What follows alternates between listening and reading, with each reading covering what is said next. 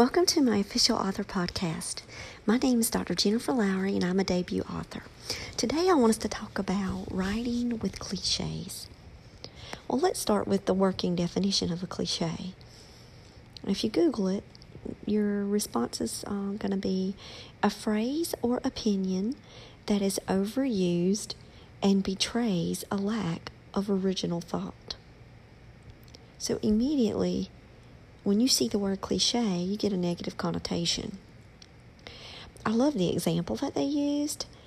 Um, they called it an old cliche, and it says, One man's meat is another man's poison. Okay. I've never even heard of that old cliche that Google used as an example. So for it to be overused in my world, uh, nope, never heard of it. Have you? So while I was editing my book, my newest um, chapter, my son uh, was coming down the stairs, so I just threw out the question. Um, I asked him because he's widely read. I said, "What's your take on cliches?" And um, I quoted what he said. It can get so annoying when I'm reading a blog or an article and someone is overusing cliches. I want to say to the writer, get your own ideas. Stop copying someone else's work or sayings. I don't find it as much in novels, and that is a good thing. End quote. Well, righty then from my 15 year old. After reading articles about writing tips and strategies, um, many put cliches as a number one no no. I've read that this overuse shows like four major things. I mean, the list is so long, but I just picked out like four of them. Um, one, it can show laziness in a writer. Two, the author could lack creativity. That's an ouch, right? Three, the description is vague. And four, it causes a distraction for a reader. Now, I must be the black sheep of the writing community because I find that sometimes the use of cliches is necessary for a novel. It can be a comfort to a reader if it's a saying they remember their grandfather or grandmother or mother using, but now is lost in a society of abbreviations. It could also be a delightful experience for a reader, especially if they may have never heard of the phrase before or from um, that particular region, that's something that's spoken, and if you don't live there, you will never hear it. So I'm going to target the South. I'm thinking specifically about the Southern way we talk. Now, it could be a guarantee that when having a conversation from where I'm from, there's going to be a few tried and true cliches thrown in there for good measure. And I think of the flow of dialogue in my community and in those exchanges in my world, and we do use them. I'm perfectly fine with it. Maybe it's my upbringing, but I find it to be like this natural inclination for me to think and write in cliches, and I will argue that they can be appropriately inserted to add meaning or depth to what we speak. And in all honesty, I love to hear the language of my people back home. They sure do know how to throw them around just at the right moments to make me smile. So, as I mentioned in chapter 8, um, going back and forth with the dialogue, some cliches popped up. I could argue their idioms.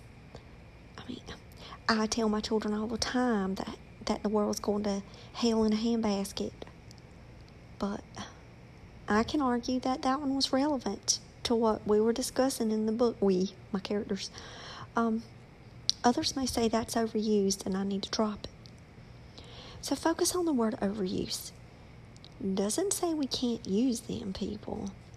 Overuse is implying that so many authors are using these words that it just every book you read you're going to see it. That's I mean, come on. Or multiple books you read, you're going to find these patterns. I think that as a writer, we can pick and choose and we have that freedom. Just let us not overuse them even in our own work every other line, every other sentence. Now, one goal I have as an author, I want to share it with you. If anyone picks up my novel and is from North Carolina, I want them to stay to say at the end of the reading, she nailed that voice of those people that I met from the country before. That's a win for me. I also think it's a win for Southern literature for capturing our voice when we are slowly fading away with the influx of rapid growth and change. I have read the dialogues back, you know, the, the dialogue back and forth over and over on a character. And I, I was really trying to be that, whatever, not lazy and creative and, and add depth be relevant. And I was just like, I can't take this out. I can't. He's in it like Flynn. I, I, I just can't take that out. It's a saying. It's a, it's a cliche, but I, I couldn't. Because we just speak cliches in the South. And if I must say so myself, it adds to the authenticity of the voices of my characters. But I'm also a practical person. So when it gets to my agent or publisher and editor, they can decide. I will concede. And until then, I've decided I'm going to let those cliches live a while in my pages and give me some comfort there at least. Let us pray together a verse from 2 Timothy 2:15. Do your best to present yourself to God as one approved, a worker who has no need to be ashamed, rightly handling the word of truth. Dear Heavenly Father, I ask you, Lord, that as I write this work and as my author friends write, let them represent your word their communities, their place in their work.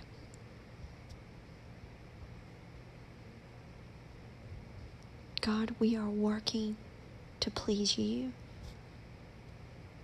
to capture others. There's so many fish, Lord. Let our books be the nets that draw them in. We ask you this in Jesus' name. Amen. So write something inspiring today and share it with the world. Thanks for joining me on Jen Lowry Writes. Have a blessed day.